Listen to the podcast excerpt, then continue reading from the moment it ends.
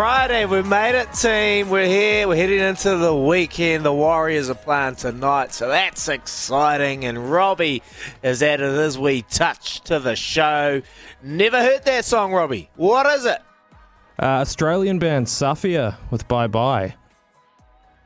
Yeah, That's a great bye name bye for to that that song, song. please. That's a great. That's a great name. Bye bye. Oh, I love it. We're playing Pump It Great or to- Dump It early on Friday.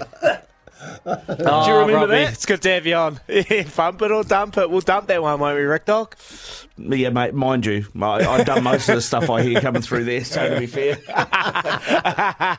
it's all good. It's all good. Great to have you on, Robbie. We've got you for the next six days. Kez is away. He's uh, going to follow his dad. His dad's doing an ultra marathon down south uh, next year. So he uh, next week. So he's on uh, on on sun duties. But uh, we've got Robbie in the house. But boys, how are you doing? We've made it Friday. Yesterday was week. a good old day down in Christchurch. It's been a big week. We've had some great guests on. You lads have been carrying the carrying the fort and uh, putting putting the show on your back. And we've got Ivan Cleary today. You spoke to him last night, uh, late last night, in fact. And uh, we'll play that for you today after seven o'clock. We're Ofisa Tonu'u because there is more more coming out of this Owen Farrell situation. I cannot see him um, being a part of this World Cup potentially till the end.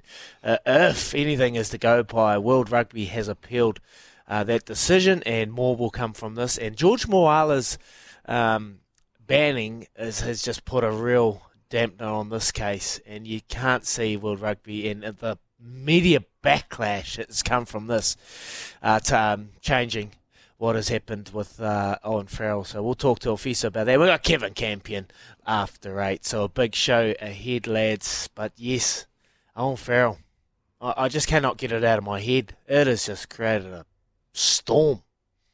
It has. It has. And do they do they backtrack? That's the that's the question. Like, you know, I know there's a lot of um, there's a lot of information out there, and a lot of people, you know, giving their opinions out there in that social space, saying, you know, it needs to needs to get Moala back out into the football pitch because of the Owen Farrell situation. But I think what happens, you've got to be really careful. If you open up a can of worms, one ain't gonna just one ain't gonna jump out it, it it'll start. It, it'll be like, like dropping a pebble in a in a pool, mate, and the ripple effect can go back oh a long time. You know, I've already opened a can of worms, Kempy. Like this is leading into the World Cup. The, the head height, the height tackle, tackle height is already question marks about that now, and that's what they were trying to eradicate before the World Cup, and they brought the bunker in, and then they've just pretty much slapped it in the face, and now they're just trying to save it. So I can see uh, a bit of a U-turn here. I can see World Rugby. They've heard the people's frustrations and venting and they've gone back and appealed it. Uh, how this appeal is going to work, unsure. I'm expecting probably Owen Farrell to get a an uh, suspension, and maybe George Moala to get a less suspension out of this. Ten weeks, that's a hell of a long time for someone that hasn't done anything. Yes, it was dangerous. He shouldn't have lifted him and, and just dropped him from horizontal, but um, yeah, I can see more coming from this for sure. That was the thing on the Moala thing. Uh, you know, I get why he was red carded. I, I looking mm-hmm. back on it, I to be honest, because the guy landed on his kind of back shoulder, I'm like, it's really just a yellow, isn't it? I get it's the, it's mm. it's it's not the outcome, it's the the danger that he put him in. But I have no idea how the hell that is ten weeks. I don't even think it's a suspension. Nah, it's not ten weeks. That that is just straight ludicrous. And the, the the situation with this, they went on they went on Jamie George for Owen Farrell. His mitigating factors was Jamie George went and, and made him. It, it didn't even move him at all. Didn't even change the direction slightly. He just touched him on the shoulder and came. It kind of gave him a little push, but Owen Farrell was planted and he was ready. He knew exactly what he was doing, and he teed off and. Mate, he, he deserves what's coming, I reckon. I reckon he deserves it uh, fully, and um, we're going to see it all unfold later on in the Is next it- couple of weeks. isn't this, this- is the start? isn't this a, a like a you know a shot across the bow of most organisations where you've got you know these decisions being made by the people that are making the rules, and then backtracking, like having another. It's like one of those reviews. You, well, let's go and have another review. You know, let's review it. Let's let's Review always re- review. what the like. You know, you're talking audits. Like sack mm. the guys that that made the decision. I tell you, the guy that I reckon is probably the filthiest out of everybody at the moment is the Scottish prop Zander Fagerson. So he got suspended for three weeks for something that was a shoulder to the head, but he was running into a uh, into a maul, and it, he didn't do it with any anything like the force or anything as cleanly as Farrell did. Farrell gets off; he's got three weeks. oh, mate, there's something fishy. Honestly, there is something fishy up in the UK, and Ofisa is going to help us uh, break it all down. He's on the Judicial Committee, so we'll talk about that more, lads. But we've got a prize pack to give away from two dudes, Kiwi Made Natural Men's Products that make you look good, feel good, and do good. So who am I? For today, clue number one. Here you go, double eight, double three. If you know the answer, I won the BBC's Coach of the Year award in 2006. I won the BBC's Coach of the Year award in 2006. If you know the answer, text us through on double eight double three on the Temper Bedpost text machine. And well, I already know who it is, and I know many of you will know as well. So if you do, double eight double three. All right, Rick Dog, let's rip straight into it. Round one, fight. Right, fight it is. Triple threat. We go through the big three big questions of the day. Sydney Morning Herald reporting that the NRL have put $7 million into this Tri Nation series between Papua New Guinea, the Cook Islands, and Fiji and Port Moresby. And according to Adrian Proszenko in the Sydney Morning Herald, this means that a PNG franchise is the front runner for the 18th franchise in the NRL. Will it work, Kempy? Well, it's been it's been talked about for a long time. You know, one of the one of the games that at the end of the season when the finals is happening and teams are being knocked out, they pick an Australian 13 and they take it over and play this game every year in Papua New Guinea. It's a way of, I guess, keeping the, the Papua New Guineans happy uh, and the game, which is a national sport over there, alive. Can it, can it work in Papua New Guinea? The answer simply to that's no. They don't have the infrastructure. Um, mm. So the money, if they are going to be putting it into a franchise, it'll probably be a, French, a franchise based out of Brisbane if it if it does have the Papua New Guinean um, government support, but it would also need the Australian government support as well to make it work. So do you think well, this Albert is going to be? Yeah, well, it's going to be like a Moana Pacifica sort of situation. They might play one game a year there, and the rest is like, as Kempy said, will be based in Queensland somewhere. Ah. Uh... Well, when I was reading the article, uh, it touched on the government is pledging uh, about 25 million with the help of big companies over in, in the PNG uh, region. When you think 25 million, that's a lot of money to help it get off the ground. So they're getting government support.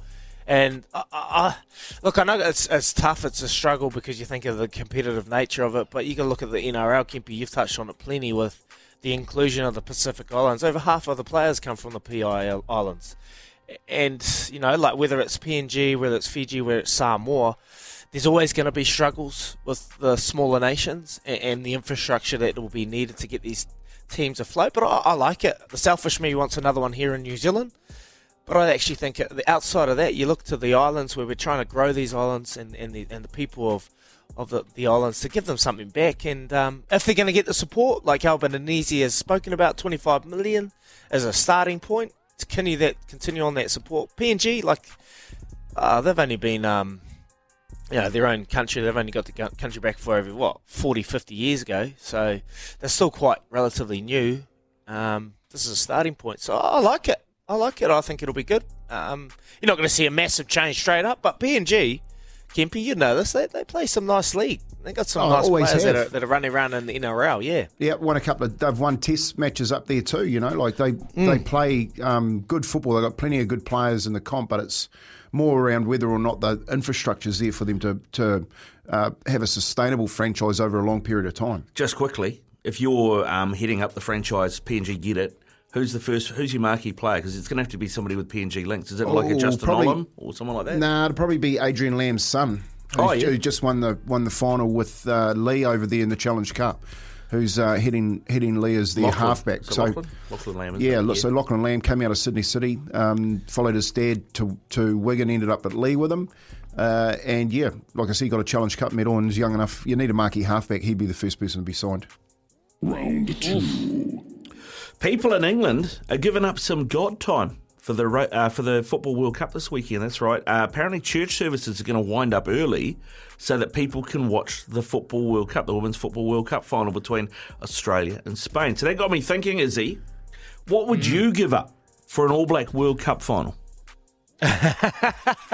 What would I give up for an All Blacks uh, World Cup final? Oh, I'd give up a game of golf. Okay, okay, he's going. That's my religion. that is my religion. Anybody that knows you I- know that's big. that is big for me. Um, I'd give up. Yeah, game of golf. Oh, look at. Uh, can- I, I was reading that and I was thinking, ah, awesome. Um, and I was understanding like the, the enormity of this situation. They haven't won a World Cup since 1966 in the men's side. This is probably as equal as that, Ricardo. It's, Yeah. it's quite big news for the footballing world. So uh, for the for the you know they're going to carry on church and then play it afterwards. I think it's great, but yeah, for me, I'd just be game of golf. I'll give up probably everything, bar my wife. Okay, good, good. All right, he's going. He's putting Good it all on the line. What that was a really good save. you just thought about that, haven't you? Um, what about you, Kippy? Uh, yeah, look, well, not a hell of a lot I'd give up, but I tell you one thing I would give up is having to sit with young Sammy Rebels Hewitt doing a commentary if the World Cup was on at the same time. So uh, that would be really, really tough to do. But It's you know, been a week, Kimpy, and you haven't had a stab, and then it's just Friday morning, bang! I can't wait. Sammy I H. can't, I can't wait to get my hands on him tonight. Is it is it the fact that you would actually have to watch what you say because you're on on microphone, so you don't want to be commentating it, or is it the fact you're going to have to sit next to Sam? Well, the latter. Right. Okay. I did see I did see him post an interesting picture yesterday. Um, I didn't know he was a fan. I didn't know he was an absolute fan, coll- collecting cards Yeah, of me. Kempy. Unbelievable. Yeah, handsome bug, aren't you? Oh, mate. What about those quads on you? I'll tell- Quadzilla? I tell you, I tell you what. Who that- are you fending? That was that was that a Andrew, ghost? That was Andrew Leeds, mate. You're uh, one of your. You got to adver- offend adversaries. the person. Mate, you I got to didn't offend the have to- person. I'd gone past them, mate. It was fending I was, him with reach- his I was reaching out for the try line. with no ball in hand. Yeah. What are you reaching out for that ball? Cut it out. Cut it out. Go- some ghost chips. Uh, all right, um, let's go. Round three. Eddie Jones. Eddie Jones. Eddie Jones. He's the best. Listen to this. I can't believe the level of negativity here, boys. Now, I know what's wrong with Australian rugby. Like, and part of you blokes are the problem. Because you're so bloody negative about everything. So negative about everything. Okay, so we're going off to World Cup, you think we can't win. You think You're a negative fella. is bad Wow. players complain. So I'm, I apologise for that. So we'll go out there and do our best, boys. So if you haven't got anything positive to say, don't ask, please. But I know you blokes think we can't do any good, so so don't ask any questions, boys. What do you see the difference? Like Oh, nothing, mate. We're terrible. You know we're terrible. Just tell us we're terrible. And we'll prove you wrong. How's Tony Max going from their injuries? Are they- Terrible. Terrible. Like like everything else, terrible. Thanks for the worst press conference I've ever had in World Rugby. Worst press conference. Well done, boys. Can we finish? That is the worst I've ever seen. Forget it, boys. Sorry, good luck. You're gonna give yourselves uppercuts, boys. Give yourselves an uppercut, boys. So my question on Eddie Jones, he's trying to go for some siege mentality. I get that. Are you convinced by it, or is he losing it, Kempy? Uh, look, I, when I saw that yesterday, I, I I had a laugh and I thought, good on you, good on you for calling him out because you got the Matildas playing um, so well in the FIFA Cup and, and and the whole country getting behind them, mate. They're headed to a World Cup, and you think the people that would back him are their own. So I, I understand where he's where he's coming from, saying what he's saying. If you if you take all of his context out of it. He's saying, boys, we're Australians, we're going to World Cup. What you should be saying is good luck. And he's just absolutely come out with both guns blazing and shot. I reckon think luck's the big word there. Kempy. Yeah. Oh, they need they need a they need a hell of a lot, lot of luck and and probably aren't going to get anywhere near the final, but. It's a World Cup. You never know, but I do. I do appreciate what he's saying. Um, I just don't think he should be like uh, like as he just you know the way that he said that was put spinning a negative on a negative.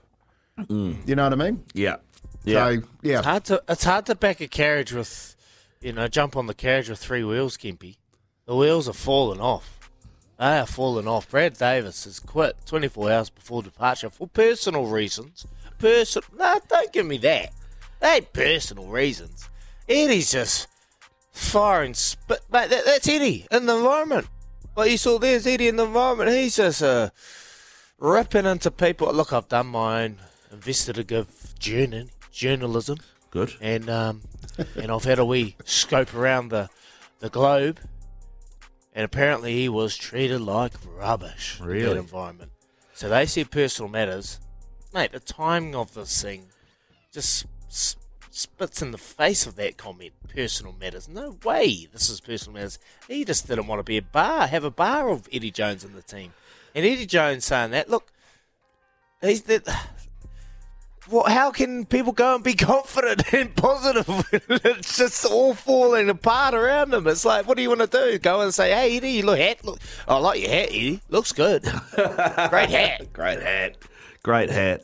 Uh, you, so, Oh, you think, so you're saying what, what you're saying, then, Izzy, is that Eddie's biting himself in the foot here, is he? He's shot himself in the foot there, Ricardo. Don't make me bring up your rank.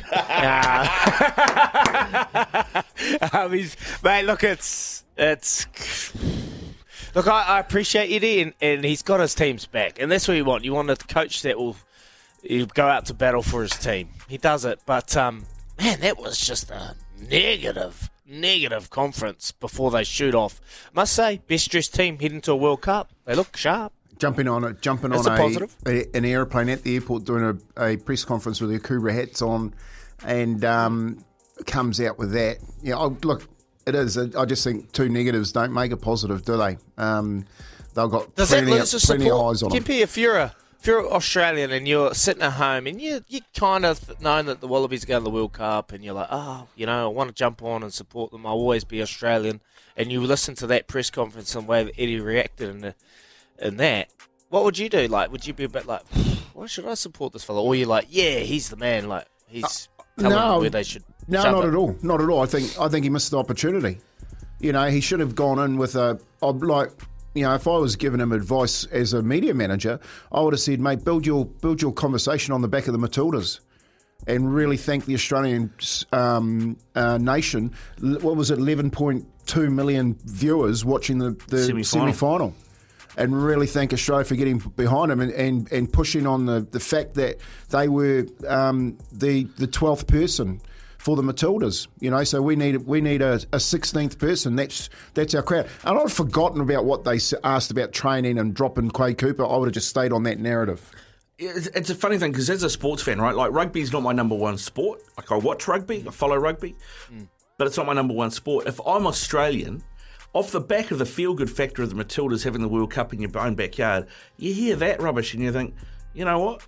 I don't really care That's why I don't anymore. I've got it." this. Yeah. I've got the NRL finals. I've got the AFL finals coming up. I'll just watch that. But you've got them. See, my point is, you've got them on a hook. You want to hook them. They, they're going. What's next? Well, it's the Aus- it's the, World, the Rugby World Cup. That's what he's missed. He's missed that. He's missed that hook. Yeah, go in and say, look, we've probably haven't been perform- we haven't been performing the way we want. We've had a good couple of days. We've picked a team that we think can go and win this World Cup. We've got a chance. All we want is Australians to support us, back us. That's all we need from you at home. Let us go over there, do our work, and uh, if we're able, we'll do you proud. If not, we'll give it our best shot. There you go, Eddie. There you go, Eddie. I should join your press conference, my friend. All right, double eight, double three. Let us know your thoughts on Eddie Jones. There is plenty happening. Brad Davis has quit 24 hours before departure. They've got Brett Hodgson, Berrick Barnes in the environment, but lacking in the uh, offense department. So Nathan Grey, he was a part of that team. He's coaching the junior Wallabies at the moment. He will potentially begin an SOS call. Ah, the Wallabies. What do you think of Eddie Jones? Let us know on double eight double three. It's Friday Thoroughbred Race at events.loveracing.nz. Yes, and that tune. We're going to hear plenty more of that as Love Racing's Caitlin O'Sullivan joins us this morning to talk a little bit about the uh, big Grand Tour Racing Festival that's back again, Caitlin, this September, kicking off September 9th down in Hawke's Bay. How are you this morning, Caitlin? Oh, I'm very well, Kimpy. How are you doing? Yeah, we're really good. Izzy's happy because he loves that tune, and Robbie's been uh, on a bit of a cutter this morning, just uh, pumping the boy, trying to pump the boys up. Yeah, we'll keep that one. We'll keep that one. Hey, um, just tell us a little bit about the Grand Tour. I know you've been working hard in that space, and uh, I see that there's plenty on come the spring for for all of the fans to enjoy. Yeah, there sure is. It's super exciting. So basically, the Grand Tour celebrates New Zealand's top 20 race days alongside our biggest clubs. Um, and it promotes these days as a really fun day out to a bit more of a mainstream audience. Um, the racing purists like us, we can all appreciate the racing. Um, but yeah, this just sort of promotes it a bit more, a bit of a party, great hospitality, and of course, the great racing as well. Caitlin, September 9th in the Hawke's Bay, Yes. my ears just pricked up because I was like, wow, I'm actually in the Hawke's Bay because the Battle of the Bays, Hawke's Bay Magpies taking on Bad Plenty that afternoon. So I'm going to come. What are we expecting in the Awesome. Hawke's Bay come Grand Tour? So we're obviously kicking off with Tarzino Trophy Day on the 9th of September. That's also going to kick off Group 1 racing for the new season, which is pretty exciting. Um, and if you're feeling like doing a few trips to the Bay on the 30th of September, we've actually got the Black Seeds playing after the last, uh, which is going to be pretty exciting. And that's a new thing we've got this season. Of course, you mentioned Peking Duk. We've also booked Sir Dave Dobbyn for a couple of after the last concerts. So there's lots to look forward to. Uh, and and how's it? How was it received last year, Caitlin? Are you looking looking at it to be, uh, I guess, building on the back of that?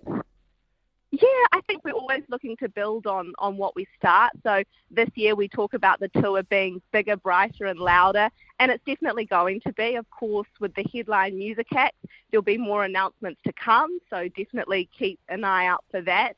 And we've also got the Grand Tour bar this year, so it's this really cool truck, and it folds out, and it's going to roll up to these days and just provide another great hospitality uh, option. Oh, I'm just dancing my way to the Hawke's Bay. I cannot wait. Caitlin, you're trying to encourage young generation to head to the races. Did you see more of that last year? And you expecting the same this Yeah. year? Yeah, we definitely did. Um, you know, some race days already pull a young crowd. We're wanting to build on that, and then we're also wanting to get them along to some of these other race days. The reason these top 20 days were picked is because they do showcase New Zealand thoroughbred racing at its best. So it's a great place to get people along and hopefully get them hooked for many years to come. Hey, Caitlin. So we're a bit of a, we're a bit of a sports show, and um, what, what sort of sports are you into yourself? Oh, well, racing comes first and foremost. Probably no surprises there. I do enjoy uh, rugby union. It would be rare for me to miss a All Blacks or a Chiefs game. I know that's pretty mainstream, but the FIFA Women's Good girl. World Cup is great. Um, my partner Tom's actually a former All Whites and Phoenix player, so that's been massive in our house the last uh, what month or so. I think it's been going. Oh, how how good has the FIFA World Cup been? And You didn't say the Warriors. He was hoping to say the Warriors. Come on, you on the WA train? I'm slowly getting on the WA train. I'm probably more of a Union fan at this stage, but yeah, I can appreciate the Warriors. I know they're doing really well, and there's a lot of hype around them. Well, we've saved you a spot, Caitlin, and I'll tell you what, you'll clip you'll clip your ticket if you can give us a winner for the weekend. What do you like coming up? Oh, I'm really narrow-sighted when it comes to my tipping. I follow Wexford and Wexford only, and we have no runners. Um, but if people are happy to play the long game, a horse called Dragon Leap uh, came through his fresh up run really, really well, and he's going to line up in the Group 2 Foxbridge Plate next Saturday. Um, and then we've also got a few three-year-olds stepping out at Avondale. This is really the long game on the 6th of September, um, and we are sort of predicting or hoping that they're going to be our shining light. So a horse called Monday Melody, a horse called Geriatrics, and a filly called Molly Bloom. So hopefully they'll be uh, worth following. Okay, and many out there probably haven't put two and two together that you are the daughter of the great one and only Lance O'Sullivan, who's done so much in the racing game. What's he like as a father?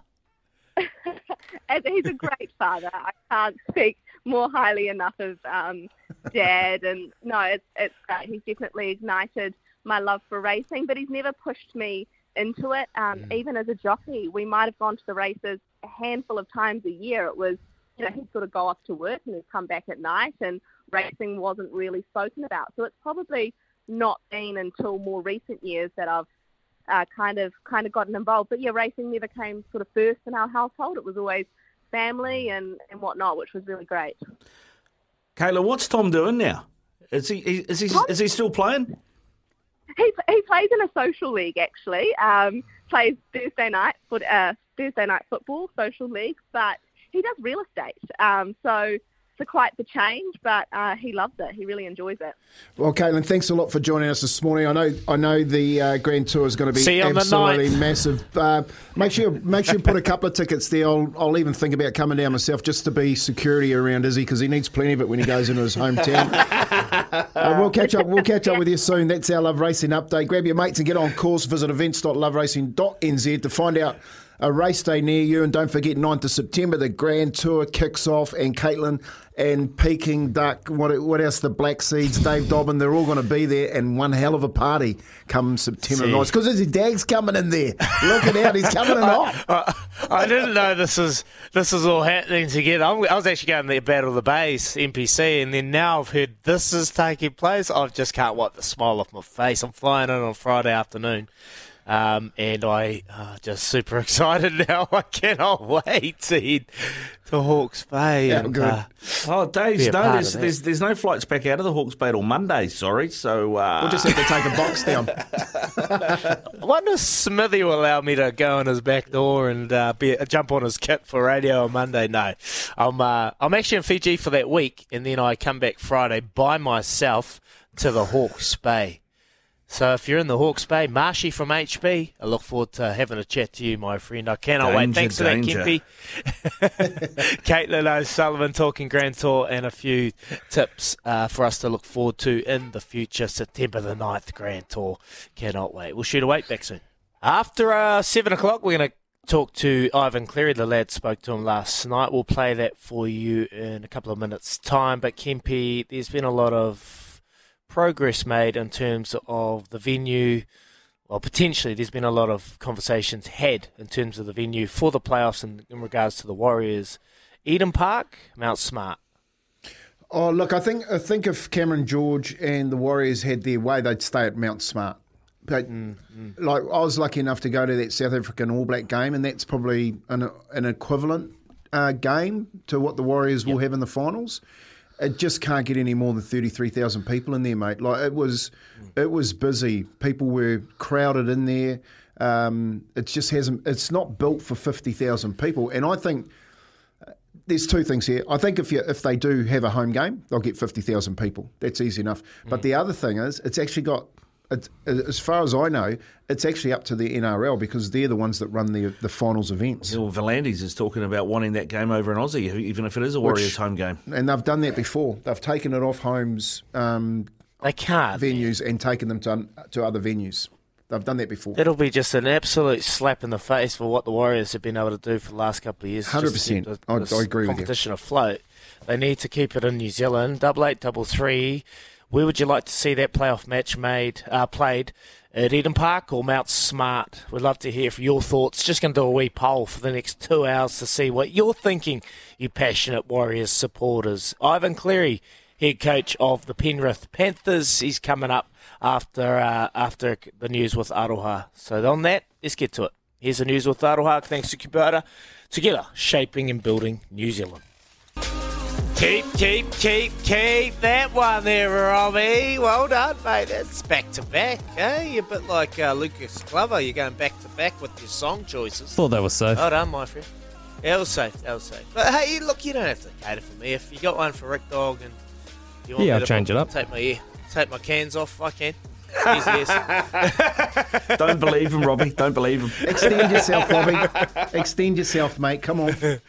Oh, back yourself, Rob. Back yourself, Rob. Plenty of messages coming through, lads. If New Zealand wasn't so bloody blind, we would have built a multi-purpose undercover stadium for sports concerts and uh, on the waterfront before the 2011 Rugby World Cup. Warriors have to be Mount Smart at, at Mount Smart. It's their home. It turns into the home of league in New Zealand. Eden Park's a joke from an unknown text messenger, and then this one from Richard poses for an interesting conversation, Kimpy. Hey, boys, I'd love the final to be at Mount Smart, but after missing out on so much footy with COVID and the year the boys have had, I would hate for a lot of people to miss out on the game due to seating limitations. I'd have to be Eden Park, even though that sucks. From Richard, has he got a fair point there? Yeah, of course, of course he has. I think you know, I think you could get up to towards fifty thousand people. Like they're getting 22,000, 23,000 people sold out at Eric uh, at Is that a Daniel push? Are they struggling tonight. to sell those out, or they they feel like if they offered more, many would buy? at the moment, I think I think when you get to the finals, is it's a different it's a different kettle of fish. You know, everything everything goes up another level. You know, you'll, you'll have people that are sitting. The other part about about this is just not in Auckland, outside of Auckland, going well. It's a special weekend for us. You know, we're going to get up there. We're going to be a part of this this finals run, and I can say, well, I was actually at the one. If they do win the the premiership, they say, well, I was actually on the run. I was at the one at, at, at Auckland. And uh, the other thing too is, is he is, you know, the, I think I can't remember. Was it you, Kempy, mentioned it the other day? The Mad Butchers even put up, you know, on social media. Don't ask me for a ticket. I can't get another well, one. Well, no one. I'm the same. Like, don't ask me for tickets either. You know, like you can't get them. You know, there's and, and I've, you know, like I don't mind going to people that I know and saying, is there any chance you, you can grab, um, grab some tickets? But you know, you can only call on those ones a few times a year, mate, before they start to get annoyed with you. Um, so yeah, if you if you haven't got in early enough, I'm I'm suggesting if you're thinking of coming to a final and they do play a home semi final, then you want to put your name on the shortlist now because they will go like that. Yeah. Oh, oh, it's a tough one, isn't it? I want to see them at Mount Smart. That is their home. That is their cauldron. But then on the flip side, I'd, I don't want to see people missing out. And I, I think 50,000 seats and 50,000 tickets will sell out relatively quick. All the bandwagon jumpers and train uh, you know, pundits would love to be at that game and uh, seeing it all happen. All right, lads, it's tradies hour with night and day. Start your morning with a hell of a coffee from just four dollars fifty at your local night and day. Who am I? Clue number two: two dudes, Kiwi made natural means products that make you look good, feel good, and do good. Clue number two: I started my career at Parramatta. I started my career at Parramatta, so if you know the answer, double eight, double three, I think many of you got it correct after clue That- number one. there, That's the Rick Parramatta in Sydney too, not the Parramatta in in uh, sort of the Kapiti Coast, just the way you pronounce it. Just to clear that up. I know. Parramatta and Sydney, okay? Uh, I think you're all on the right track, but keep them coming. Double eight, double three, if you know the answer. And just keep that conversation going as well if you would love to see it at Eden Park or should they stay at home at Mount Smart. All right, lads, you spoke to Ivan Cleary last night. Let's play it for you now. It is SENZ.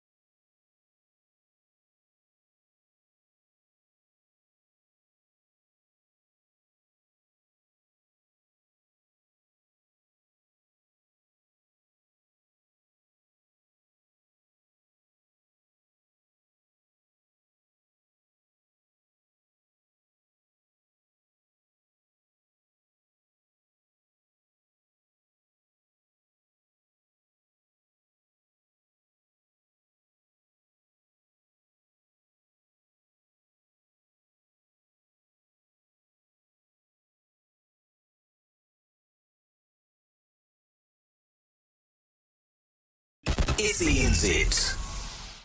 Yes, welcome back, Ivan Cleary, out of uh, Gold Coast Restaurant, and uh, we loved having a chat to him. Boys did a fantastic job. A big weekend from Ivan Cleary, who has a personal connection to the Warriors. Absolutely loved that conversation. We'll shoot off. We'll come back, boys, and we'll have a little reaction to what Ivan Cleary had to say. You listen to Izzy Kempy for breakfast, thanks to Chemist Warehouse, the home of big brand vitamins at the lowest prices every day.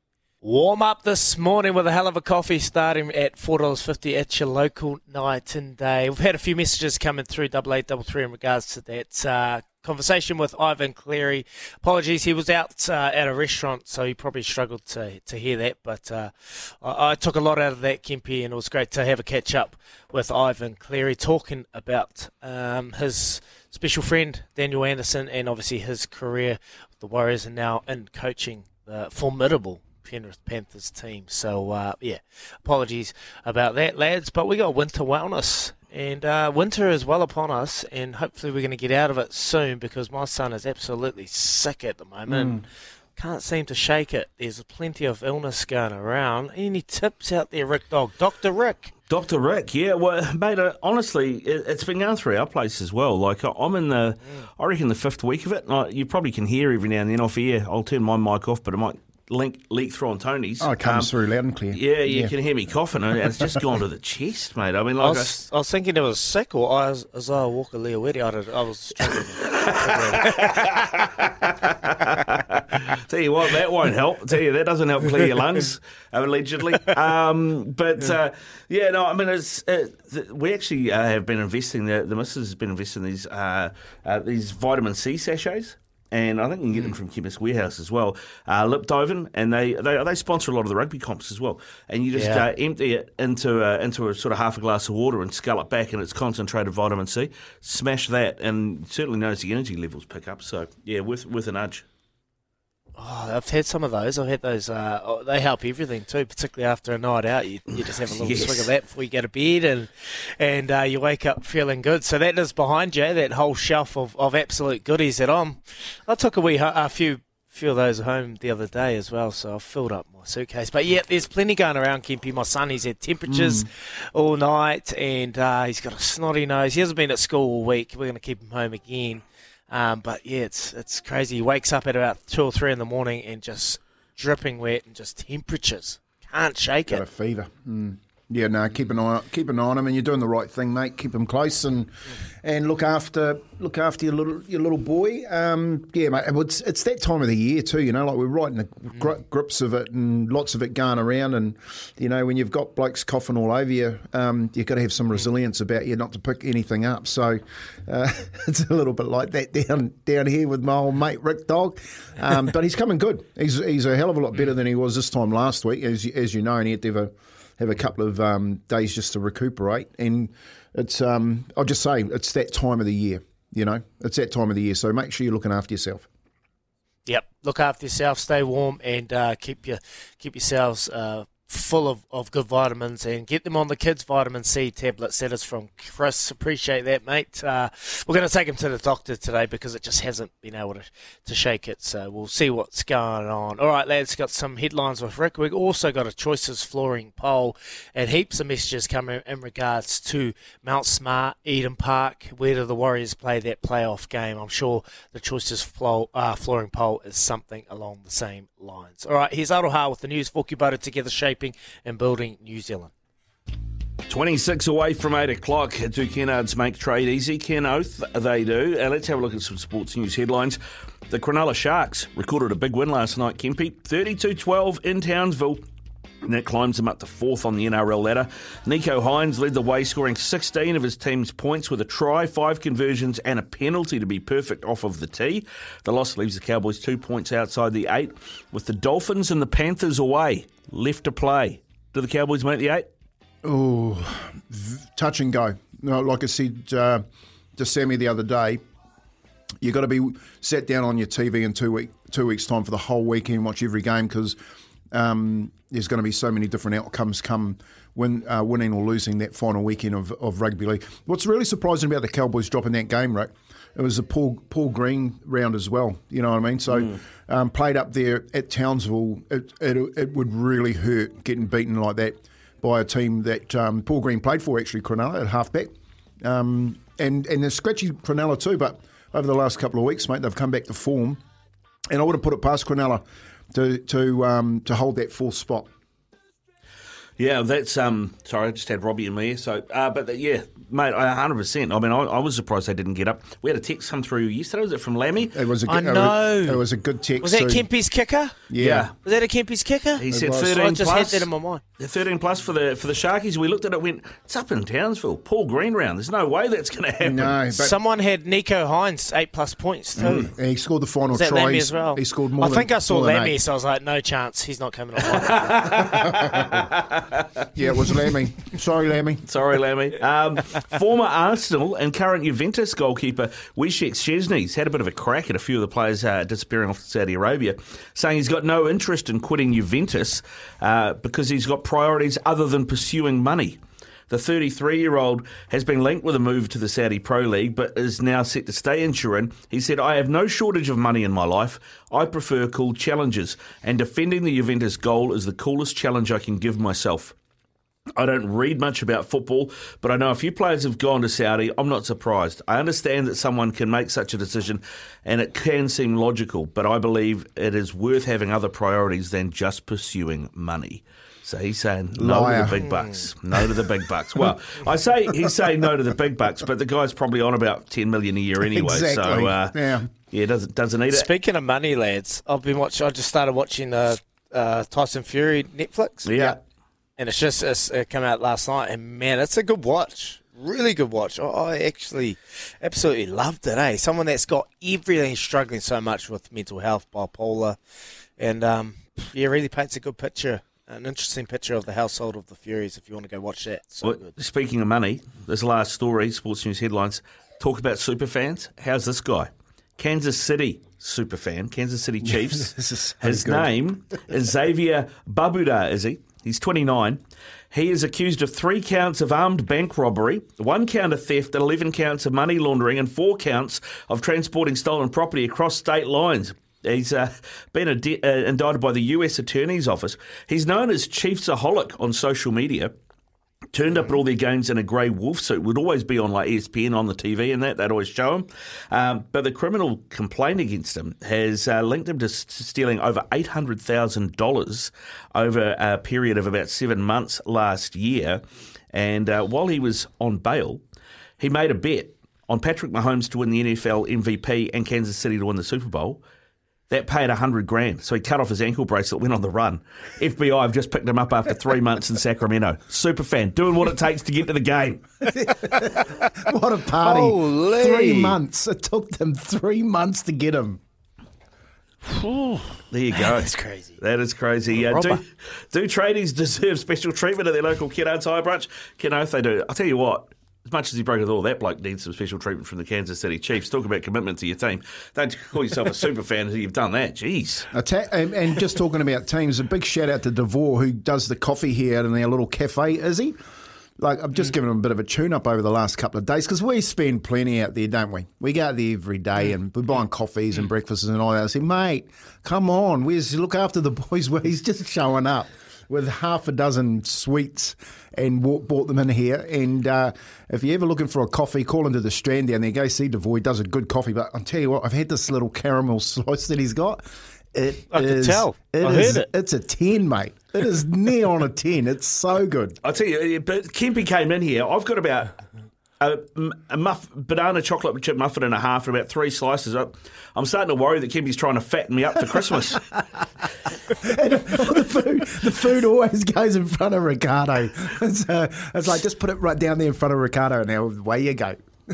Health is wealth, lad. See, that's why you're getting sick, and you you know you're starting to be a bit under the weather. You got to put goodness in your bodies, boys. Look behind you, grab those little vitamin C sachets, and, and go away, eh? Yeah, we'll get rid of it All right.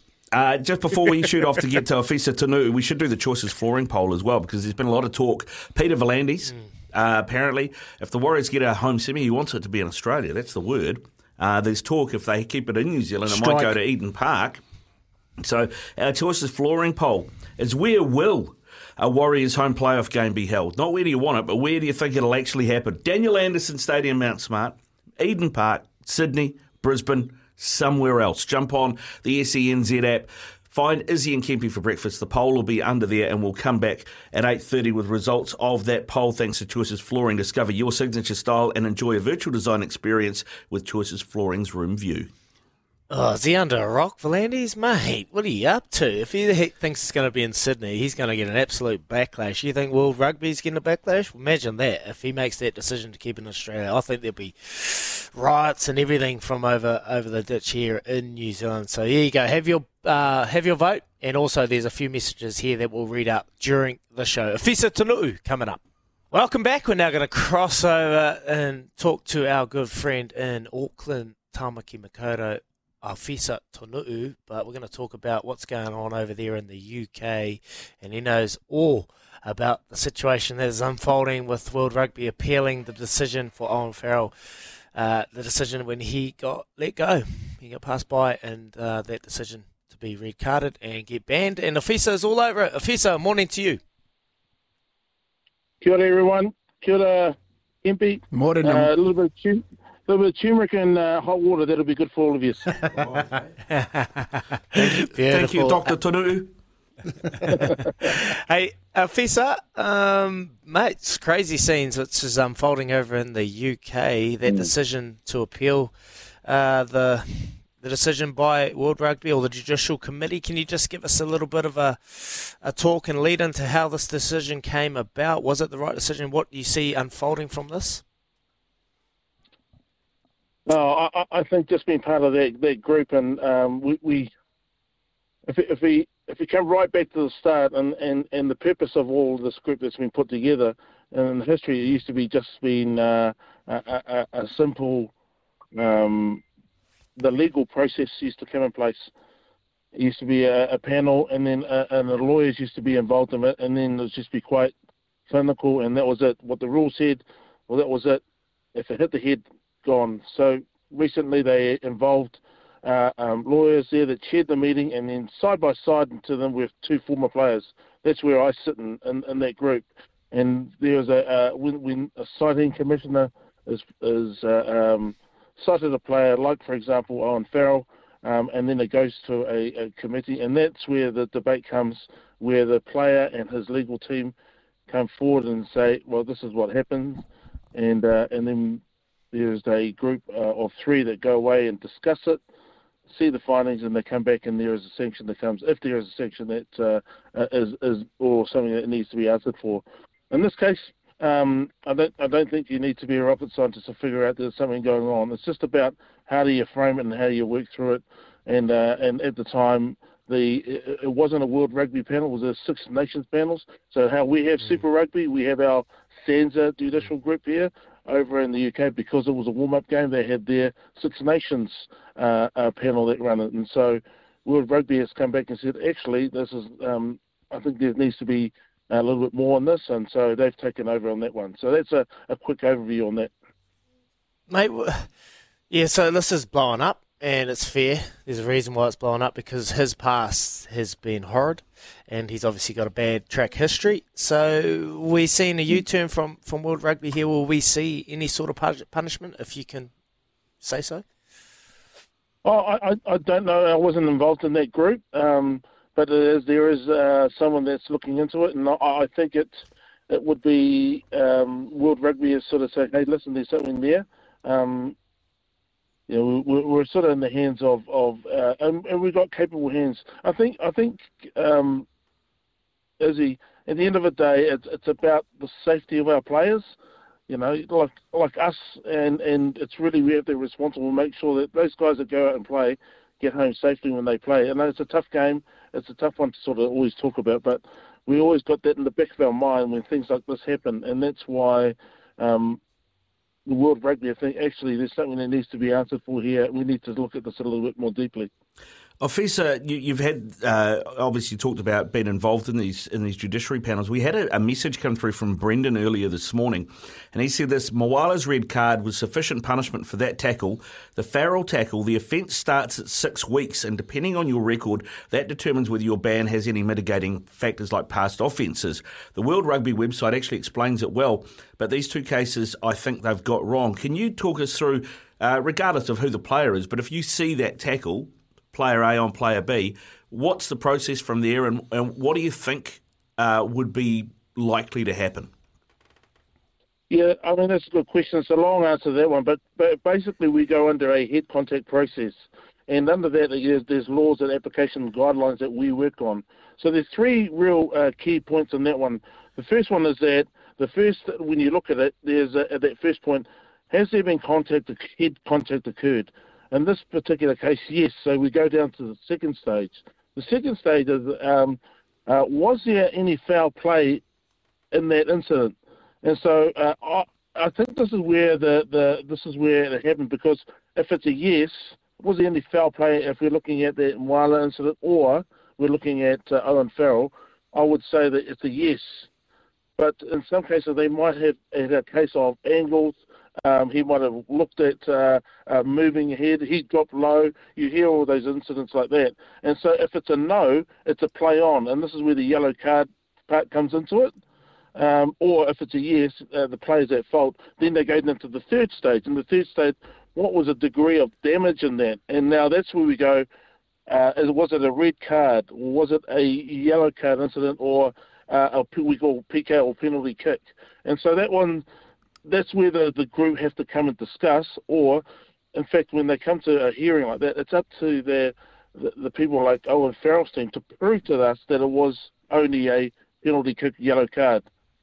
And so that's where the probably that's where it was, and I think there must have been a good case on, on angles or falling or dipping, and that seems to be the case where it only fall, fell under the yellow card um, a view on their view of, of, what that tackle was. And so, just to answer your question, normally uh, when it, if it's a high degree, it goes straight to uh, um, 12 weeks rather than, than six weeks. So six weeks is only the minimum standard, uh, but it's normally 12 on, on, on a dangerous one like that. Guilty, your, guilty, Your Honour. He needs twelve weeks. Hey, Professor, we've got we've got um, uh, one more minute, so I'm just going to ask you a question. Yep. What was it like to room with Grant Fox? Oh, the master. You know, it was like that. I don't know if you ever roomed with a headmaster before, but that's what it was like. oh, that's so good. All right, Ofisa, so, mate, we're awesome. going to let you go. Awesome. We've got we've got to let you go, Fisa, but we appreciate you coming coming on. All I can take out of that is uh, George Moala's lawyers probably word up to scratch, and uh, Owen Farrell. I think Donald Trump will be asking him who his lawyers were, mate. We appreciate it, and uh, there's plenty more yeah. to come out of this situation up there in the north. Thanks very much. Have a good weekend, brother. Sorry we've been so serious, but yeah, sorry about that. But hey, have a good one and look after yourselves, guys. Awesome. There is Ofisa Tonu'u. Pretty much uh, summed it up relatively uh, clearly there, lads, about nice the situation clear. that is um, yeah, nice and clear up there in the north. Ah, oh, man, there's a lot of processes that need to go through, and uh, obviously the lawyers for Owen got it correct, but there'll be more coming out of this situation. And it was brought to you by Night and Day. Got the right tools to brew up a hell of a coffee from just $4.50. Grab one today. Back soon. Yeah, it's great to have Ofisa Tonu'u on just to give us a little bit of clarity, but uh, still confusing as hell um, in regards to that Owen Farrell situation. For me, you just got to keep it simple, simplistic as ever. Kempy, head to a shoulder to the head.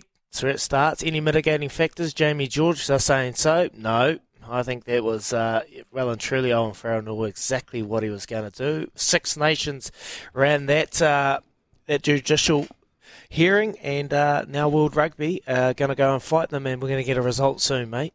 Yeah, I think I think so, um, and it's good when you hear someone that actually sits on that judicial panel because that's what he's doing mm. when he heads up to the World Cup. The clarity in and around how you how you get to a decision, like when he explained yep. it like that, you go, well, he's guilty in the whole three um, yep. areas. So how do they find him like getting getting off it with nothing? You did, Lawyers. You did on the yeah the appeal. The appeal's going to be really George interesting. didn't have the right lawyers. Uh, well, he probably did, but mate, Owen Farrell's lawyers, um, you know, with the money on their disposal up there in England, would have got quality lawyers, and they've got to result where he got off. But uh, more will come out on the situation, lads. Uh, we got Kevin Campion coming up. He knows what Daniel Anderson had to offer to the Warriors. You were with Daniel Anderson, Kempy. You know, you coach Kevin Campion, so he'll know exactly what the Warriors are going to do this weekend. Here's Aroha with the news for Kubota together, shaping and building New Zealand. Yes, welcome back, Izzy Kempy for breakfast, SENZ. It is Friday. We have made it. That's right. It's looking forward to the weekend. The Warriors playing tonight. Kempy, Sammy Hewitt, all the action on the SEN app. You can get uh, the commentary for that. I know many are switching to that. My dad does it, Kempy. My dad turns the, the app on and mutes the TV and listens to. Mate, there's so Sammy many people that do it. Links it up. Yeah, he does it, mate. Yeah. Does it?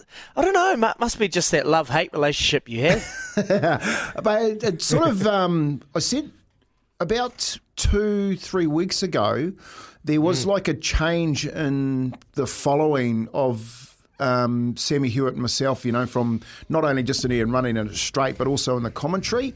And all of a sudden it just blew up. And then the last two games we've had at the Warriors, everyone texted in and say, well, listen, you're watching the TV, listening to you guys on the radio. Um, So it's, good, you know, man. It's just the it's just the commentary. Like we call it as it is. We have a little bit of fun too, which is um, you know just that that um, that style that me and Sammy have together. And I've got to say, mate, like I've worked with some commentators over the years since 2006, uh, and I've got I'm not afraid to say it. Sammy Hewitt's the best. You know, for a young for a young guy that um, comes in and calls games, I think a big part of that about Sammy is that he's so passionate about the sport, so he does so much homework. When he gets to talk about things and put it together in his commentary, it's very fluid.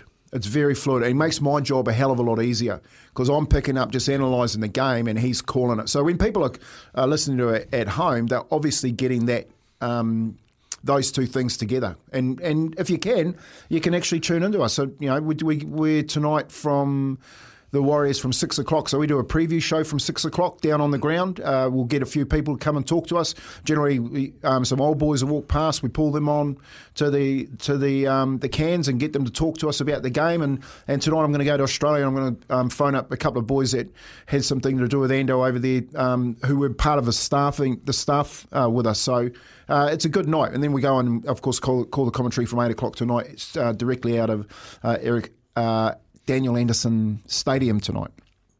Well, clip that, Robbie. Clip that. Uh, good comments on regards to Sammy Hewitt. We'll play that for him uh, later on today as well. And just just on the app, we're set for another outage on in Auckland today, 14:76 a.m. between nine and five o'clock. But that's okay. You can head over to the app. Make sure you download the app. It's as clear as anything, and you can get clear coverage of all the shows throughout the day and all the coverage of the SENZ um, commentary tonight, all the commentary that we have available. So make sure you do that, Rick Dole. Yeah, uh, actually, I was going to say, a mate of mine uh, I used to work with, Peter Rainsfeld. You know, you'd know him. He Yeah. ex-league. He played Yeah. for played for the London Broncos and played for the Kiwis a bit. Yeah, I, he messages me at, all the time talking about your commentary Is and that right? says so he his but he goes is your commentary live because it feels a bit delayed because I mute my Sky and put you guys on because I prefer the commentary. And Yeah. that's coming from an you know from an ex player, so he's just got to basically pause the game for eight seconds to catch up with the because there's obviously a slight delay with the with the broadcast. and it's inter- it's interactive too because we do pre and post game, so you can actually call up and have a hmm. chat. You know, and Izzy knows this because he he watched a game down in down in Hawke's. It was a Hawke's Bay game, wasn't it? And, Yeah, and Izzy, Broncos. Izzy was like heated under the collar because all these people ran on and give us a, you know, out of the goodness of his heart, gave us a call and, and was just going, mate, well, that's not on, you know, like they shouldn't be running on like that. So, um, you know, you can call us um, pre-game, you can call us post-game, and I like that because you get a real feel for uh, what the support's like. You know, we've got people that have just left the game. It's amazing. Like we'll have a we'll have a, a throw just out of the game, and within five minutes, people are walking back to their car and they're calling, and they're telling you exactly what the what the atmosphere was like in the game there. So you get a real good feel for it as well. Beautiful, boys. Uh, heaps of messages coming through. We're just struggling to get uh, Kevin Camp here, but that's okay. The Get show out of bed. continues on. get out of bed. Here's one from uh, Kim, and we touched on Mount Smart, Eden Park, all starting in Australia as V'landys has spoken about the playoffs. We want to see it here in New Zealand. I'd love to see it. I cannot, for the life of me, expect them to make the decision to keep it in Australia. I think there will be absolute uproar from Kiwi Kiwis around the globe. Kia ora, surely it stays at Mount Smart, Daniel Anderson Stadium. That's our home ground. Taking it to Eden Park takes away our home advantage. Yes, bigger crowd, but seeing our team run out to every home game at the moment is the best atmosphere in the NRL. And Sydney, mate, you're dreaming from Kim.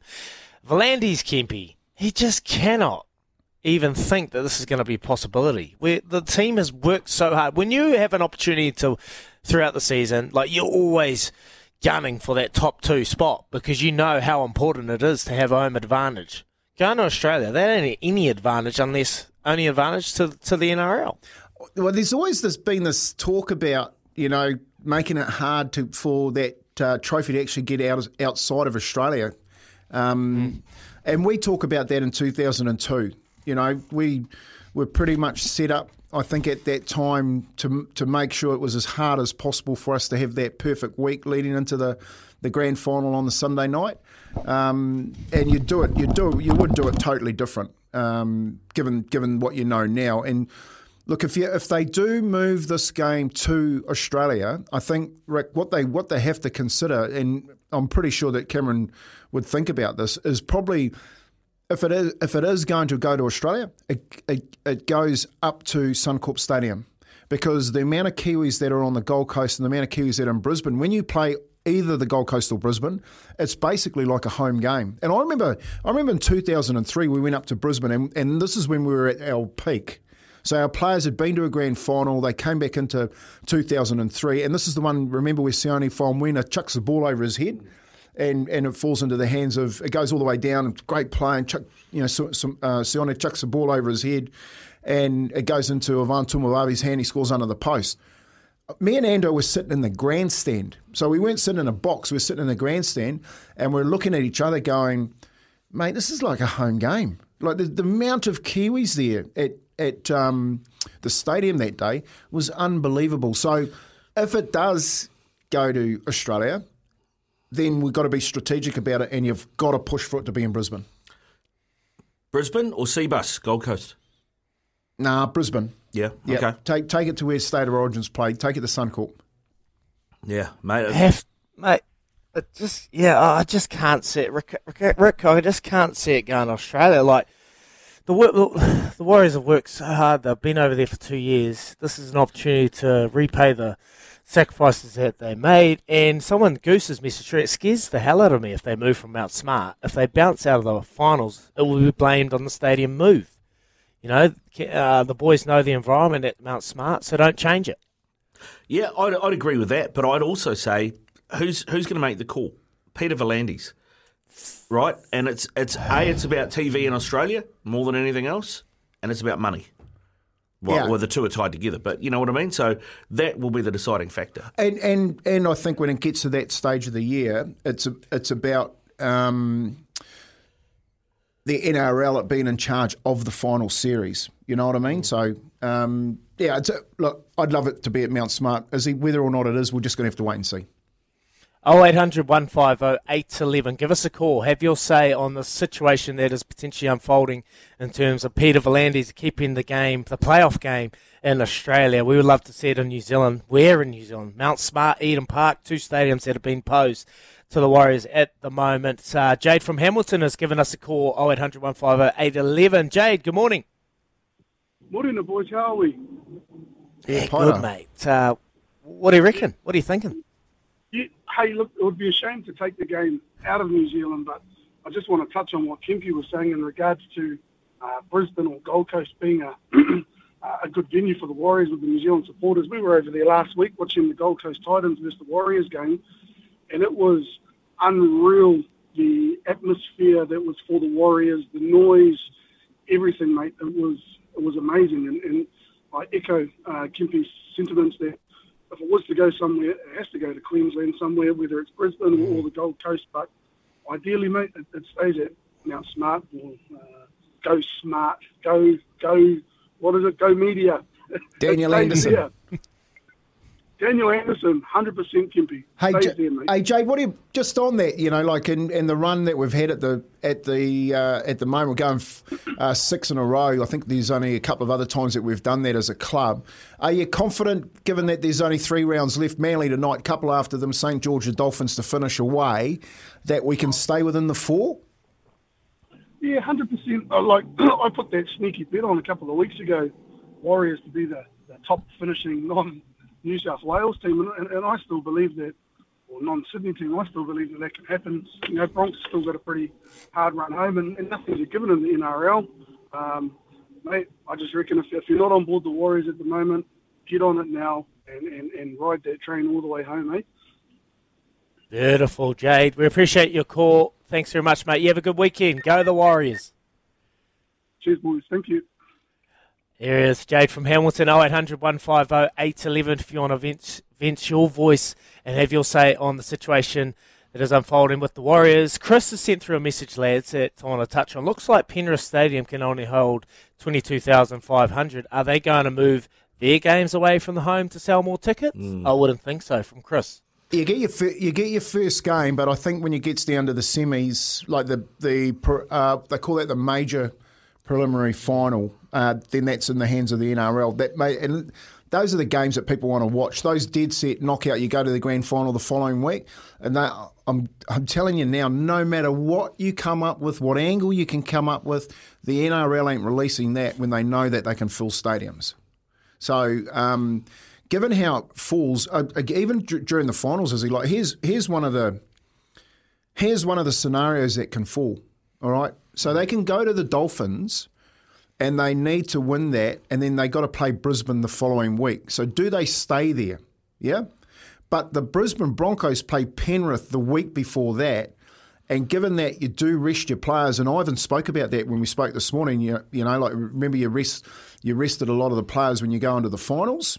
Um, do Brisbane rest their team and give that game up?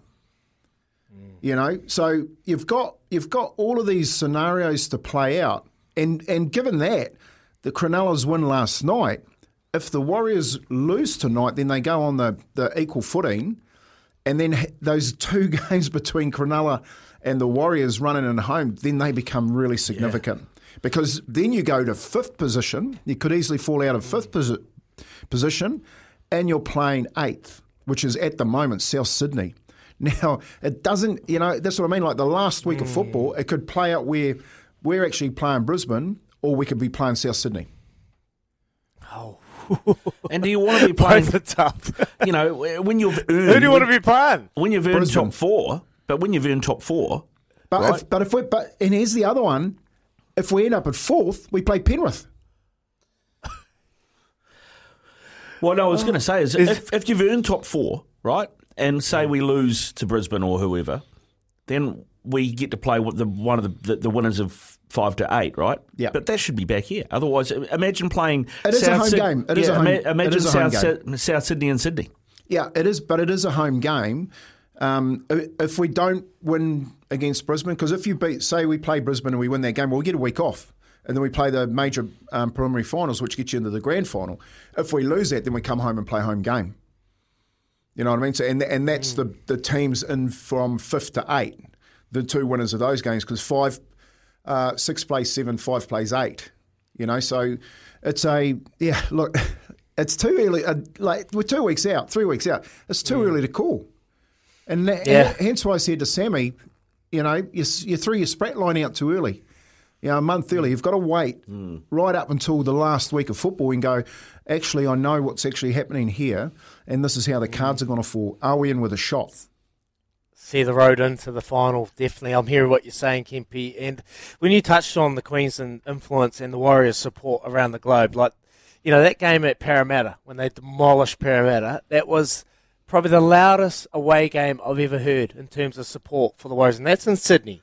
So they have support around the globe, and if they went to Australia, I can through and through see the support being in terms of the Warriors. I went to the 2011 finals, and despite being in Sydney, the atmosphere was Warriors all day. It would be a hell of a shame to lose the home final, but I think unless it's the Storm or the Bronx, you'll find the crowd will be behind the Warriors 100%. That is from James. So Yeah, that, that that's a when you're looking for positives out of the situation, you know that the Warriors are going to gather support anywhere, particularly in Australia. A hundred, one hundred percent, mate. The, the the I think they they are the most sought after jumper. You know that's why they're changing their jerseys all the time. So merchandising's pretty good. Like if you just walk in anywhere anywhere at the moment, you're seeing Warriors jerseys all over the place, and that's Australia included. Uh, I would have to say, out of the Storm and Bronx, like, I think the Bronx would be under a bit of pressure. They don't want to play the Warriors at, at Suncorp Stadium because they know that the Warriors are going to get so much support there, and they'll they'll jump out of their skins up against the Broncos. So I'm hoping that's the game for me. I'm hoping that's the game so they can get a week off. They, they, the Broncos are just different, eh? Like last couple of years, they've always just lost a bit of momentum head, heading into the playoffs. This time around, they're just a different beast. They look like they're a team full of confidence. Reece Walsh. Reese Walsh, money man Walsh. He is He's on fire. absolutely on fire, fire at the moment, Kempy. Rick Dog. I was just looking at the uh, draw. We just had a text come through from Jimmy saying the Broncos won't throw their last game because they've got to play Melbourne. and uh, the game before that, they're away in Canberra. So, man, the Broncos got a tough run home, actually. Yeah, but they beat Canberra. They beat Canberra. The last game they play Melbourne. At, uh, sorry, I thought it was Penrith. They play Melbourne at home. The last game, I reckon they rest their players. Reckon- I reckon they rest their players and get a get a because they can't get caught in second position. They can't win. They can't get first. They can't get caught in second. So I reckon what Kevy Walters will do is he'll take a few players out and freshen them up. Be interesting to see how it all plays out.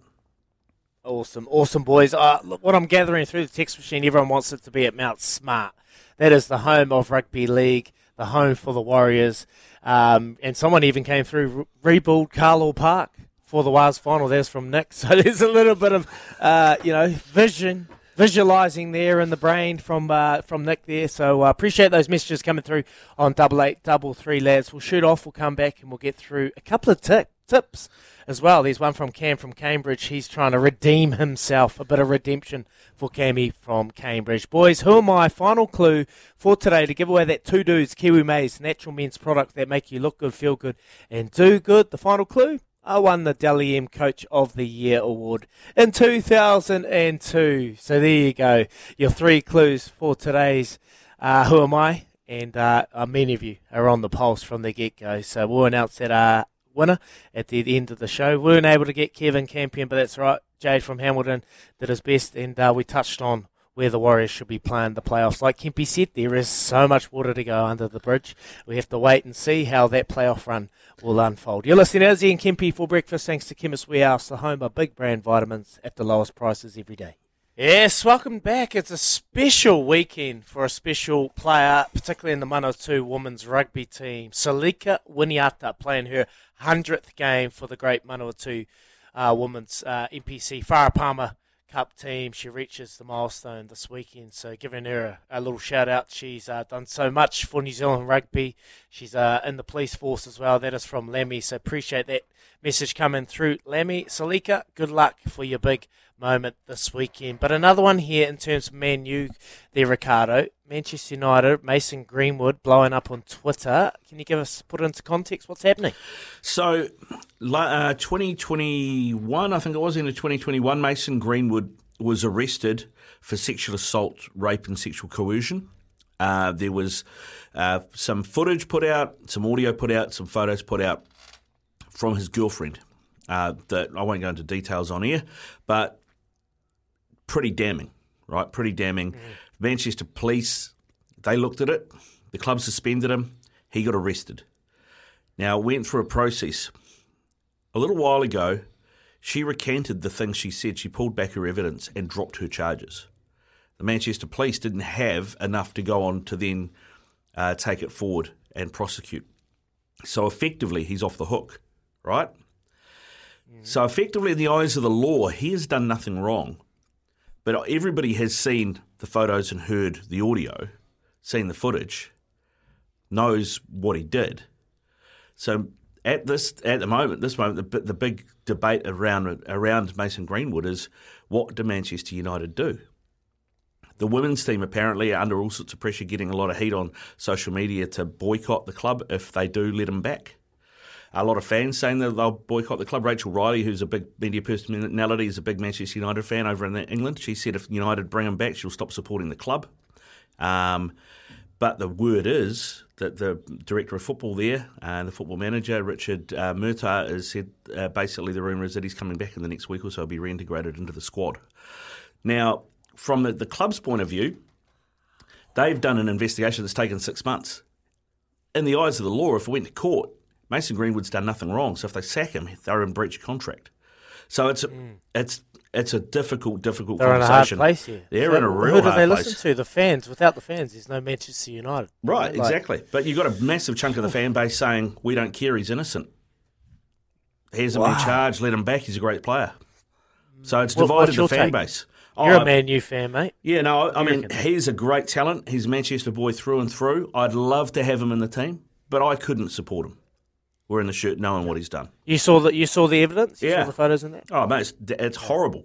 It's horrible. It's damning. Um, and, you know, I'm no lawyer, uh, and I don't know this for a fact. But if you re- if you look at everything that's happened between the charges being laid and the charges being dropped, and now uh, he's married to this person, it looks like money's talked. That's how. That's my interpretation. And they're married. They just got married and had a kid. Well, there you go. He's just convinced her to retract and uh, do what's right by her husband. Um, oh, mate, appreciate that information, uh, Ricardo. I, I didn't know about anything about that, and uh, it's crazy to think that they're going to allow him to play with what's unfolded. But if there's no evidence, then you got to continue on, mate. And uh, crazy things out of Manchester United. Mm. Be interesting to see if they can get out of this. They obviously only limped over the Wolves. We won't bring that up, but uh, only just getting over the Wolves uh, last weekend. Only So, three mate, goals shy of my that. bet. Only three goals shy of my bet. Ah, they got one. They got one, and uh, I know there was a bit of an uproar there because they were hoping for a penalty, so there's plenty going on post that match. But uh, boys, we're to shoot off. Thanks so much, Rick Dog, and uh, double eight, double three. Keep those messages coming through. Steffi has Selica Winiata on his show today, so he'll be talking to the milestone player that is Selica about her big uh, weekend that is coming up. So stay tuned for that as well. Choices, flooring, poll results, and then we'll chat to Pip Morris about what's going on in TAB world. Here's Aroha for the news for Kubota together, shaping and building New Zealand. 27 away from 9 o'clock on SENZ Izzy and Kempy for breakfast. Time for those choices flooring poll results. Design, visualise, and create your perfect floor with Room View. Uh, we asked, where will a Warriors playoff game be taking place? Some word out of Australia that V'landys wants the Warriors home games, in inverted commas, in any semi final to be played in Australia. Some talk the Warriors might look to take one to Eden Park to get a few more bums on seats if they can. We said, where will a Warriors home playoff game be held? Daniel Anderson Stadium, 53% of you said there. 43% Eden Park, zero for Brisbane, zero for somewhere else, 4% for Sydney. That is the result of the poll. Uh, discover your signature style Wow, and enjoy a virtual design experience with Choices Floor Room View. Interesting. Yeah, that's pretty 50 50 split there, Kempy. I thought, well and truly, they'd be lopsided for the Mount Smart Go Media Stadium, but no. Many seeing the upside to uh, heading to Eden Park. Obviously, more tickets, more bums on seats, and uh, more people being able to experience the Wally- Warriors run. So, interesting, interesting. All right, let's catch up with Pip Morris, Bet Live, and your favourite sports. Download the TAB app today. Pip Morris, we appreciate you tuning joining in. How you doing? Morning, the team. I'm good. How are you this morning? Good, thank you. We had Ivan Cleary on the show earlier on, and uh, great to hear from the man himself. The Panthers, well and truly on their way to becoming minor premiers, so you must be happy with that. But we, we don't want to talk about them. We want to talk about No, the we don't. Warriors. Daniel Anderson's Anderson Stadium tonight. Plenty of power plays that could lead us in. Where's all the money going? It's split. It's actually split as the Warriors and the Sea Eagles head to head 50 50. So punters maybe just liking a bit of the value there because the Eagles are at $4.15 head to head, where the Warriors are $1.22. We've had a couple of thousand dollar bets on the Eagles actually at 4.2. Uh, the Warriors win both individual halves, though, is the most popular power play at $1.95. Warriors win 1 to 12, most popular winning team and margin option at 320, and the most popular anytime try scorer is DWZ, but followed by Addin Fonua Blake, and I think he's at around 375 for an anytime try scorer. if punters are looking for a bit of value and there's something juicy that they're heading towards, what what are they what are they more leaning towards? Oh, they seem to be leaning towards more just the head to head, I think, on Manly, just at that $4.15. I mean, that seems to be the most popular, especially with the way that the market split with the Warriors 122. Otherwise, every other option seems to be the Warriors, so that's the option that they're taking as far as value. You've got. Uh you know, a decent. I think I think overs on Manly too after the way they played against Penrith last week, Pip, which you um, would have watched it. So uh, a couple of people there probably looking at that game and putting those uh, bets on. Big race meetings tomorrow down in New Plymouth and uh, Ruakaka. You've got uh, some good horses out running, and also Rotorua. What, what's uh, where's all the money going? I can tell you at the moment in the Northland Breeders, the Group 3 at Ruakaka, it is actually Crochetti, is the uh, Walker Tata runner there that's had the two races for the two wins. Yeah, 215 to 210. That's got the most money staked, but it's still a high bet count on Trobriand. Is pushing out in the market too. Bookies opened it at 190 out to 210. I mean, he's the proven type at this level, and, and by all reports, he's been working well. Opie Bosson in the saddle. Uh, there's a little bit of bully around him. And the other one is Moe Down, 650. That's your value runner. That's the third best backed in the race. Nice. Oh, Moe Down. Yes, yes. Stephen Marsh's runner that ran fourth in the stakes race at Te Rapa on debut. So there is a, a, little bit of money for that. And at New Plymouth in the ITM, it's actually Soldier Boy and then Cha Cha Bar. They seem to be taking the money at this stage, but that's an open affair. There's plenty of chances there by the look of the market. Can you can you access Paul Mawadi's account and tell us which of those he's backed so we can stay away from them? Sure, I'll, I'll just, you know, hack into computers. I'm so good at that, Ricardo. All right, Pip, there is a couple of meetings tonight on the Dogs, Meet 3, Addington. I'm having a look. It's a 12 race field uh, meeting. Is there anything you can lead us into it with the Dogs? I've got two tonight at Palmerston, a big time stripe. Now you're going to take him with a little grain of salt because he's got concentration issues, but he came back qualifying really good time, beat a good dog, drops back to a 305, which I think will suit him. So he's into $2.10 in race 10, and I'd multi him into big time loyal. That's my best bet of the weekend off box number one in the penultimate race number 11. Downgrade comes up with an inside alley and got absolutely poleaxed out of the boxes last week. Beautiful, Pip. Thank you so much for joining us. You have a lovely weekend, and we'll chat to you next week on Friday. Thanks so much. Thanks, guys. Up the wires. Up the wires tonight, 8 o'clock. You can tune in on SEN and catch Sammy Hewitt and Tony Kemp's commentary. Watch and bet live on your favourite sports and racing at tab.co.nz. Please gamble responsibly. R18 Cam from Cambridge Boys has come through for Ruakaka. A bit of redemption for our friend. Race three, Wandering Apache, ex Hong Kong horse, won two million and raced the best over there. Way overs at four dollars eighty. So that's from Cam from Cambridge. Ruakaka, race three, Wandering Apache. So there you go. If you want to have a wee go, have a crack, but gamble responsibly. R18. Plenty of messages, boys. Before we get off to questions with Ricardo, I'm going to have to go right to the top, and we got um, top of the morning, gentlemen. What really can you say about Eddie Jones? The guy's a complete sausage. Have a fantastic weekend. All the best from Stephen. And we spoke about Eddie and that ah, press conference that he had yesterday was absolutely ludicrous from him. And here's another little tip for us from Barry boys. Morena team, three leg same game multi on tonight's game. DWZ, Dallin Watene, Zelezniak, and Jason Saab to score anytime try. And Manly plus plus thirteen point five points start paying six dollars fifty from Barry. Is he on the right track there, Kempy? Well, yeah, I gave it to uh, SEN Giddy up on Wednesday. Uh, similar, similar uh, tip. Uh, you've got thirteen plus. I think. I think it's going to be quite a close game tonight. Manly aren't going that bad at the moment, and I think they'll keep it under thirteen points even if they do lose. And I and I do like um, DC to score a try you know, Dallin, if you want to throw Dallin in, you throw him in every week. But uh, I think Manly to 13 plus DC to score a try. If you want to throw Dallin in there, I think that's a very good bet. All right, Kempy, you've picked the first few first try scorers. Who's scoring first tonight for the Warriors or for mate, the game? It's a bit early. It's a bit early. Um, That's not early. Oh, look, Twelve I, hours away. I think they go through the. I think they go through the middle, so it's a support play um, try. So I would I would be backing fullbacks and halves to be the first try scorers. Shaun Johnson.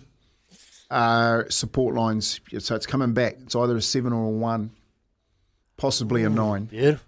All right, all right. The Kempinator. Izzy, does Cristiano Rick Dog have a top sports bet to share with us, plus any truth to the rumour that after Kempy's visit to Addington recently, he is going to invest in a pacer to be called Kempinator? That is from Tim. Hey Tim, I went down to uh, I don't know if I told Izzy this, but I went down to Cran Dalgety's um, farm. I think it's, I think it's about 80, 80, uh, 80 acres down on your way to the west coast there. Well, I don't know what that area is called out there is. There's a couple of pubs out there on the main road. Uh, you go through. One's got a really nice little cafe out there. Anyway, I went to Cran's place, uh, mate. It's honestly the best horsing facility I've seen in this country, without a doubt. It, it was like Yeah. they put Have a, you got any shares? no, no. But Alan, Alan, with another good mate of ours, um, Gary Milne, uh, had that horse LeBron, that um, was it Oh- LeBron, I think it was that one one that night we were down there on the Friday night, and Cran Cran. Um, has it at his place. I wouldn't mind a trotter, mate, because I love them. I don't, you know, I was I was really big into them when I was a player. Um, harness and just seeing Cran's setup, you know, Cran Dalgety. If you're thinking about it, I'd go and I'd go down there and have a look at what Cran's got. You know, so um, maybe, mate. I've, at the moment, I think I've got enough. Got any bets there, Rick Dog? Well, I've got one for you, and I, and I think that this one uh, is worth investing in, mate. Manchester City, Sunday morning, host Newcastle United, of course, uh, the other oil money club in the in the Premier League at the moment. Manchester City have lost Kevin De Bruyne for the for next four months, done his hammy. They're just coming back. They had to go play the uh, European Super Cup against Sevilla in Greece. That was yesterday morning. So they're f- travelling back from that. Newcastle running hot. Opening game. Aston Villa, who finished seventh last year, were a lot of people's pick to trouble the top four. They put them to the sword 5 1. So I reckon they might be catching a slightly uh, leggy City. So I'd take the draw at the Etihad, paying $4. Okay, the draw for Man City uh, game over the weekend. There you go, four bucks. Juicy odds for you. And then another one just quickly, Les. Jersey race one tomorrow at New Plymouth, number eight. Swing it our way. Uh, get on that and watch Spencer number two at New Plymouth. Boys up the wires. So appreciate Spencer in race four. Sorry, the message has come through. So there you go, boys. A couple of tips for you to get paid. All right, questions coming up. I've got some questions. Got questions? All right, boys. 11 minutes away from nine. First question. Talked about that Kansas City Chiefs superfan who robbed banks to the tune of 800,000 US so he could follow his team home and away all over the United States. Who's the biggest superfan you've met, Kempy? I've met I've met a few. I met a guy that that was a neighbour of mine. I went over. To he said, "I'll come over." I, I was uh, come over after I'd lost my job at the Warriors. He and he was a neighbour. He said, "Come over and watch the Warriors." I went over and watched him. He used to run along the carpet and slide on the carpet every time the Warriors scored on his knees. and I couldn't watch the game, mate. I just I was like going, man, this guy's absolutely crazy, crazy supporter. But the biggest one I have to say is Ronnie the Rhino.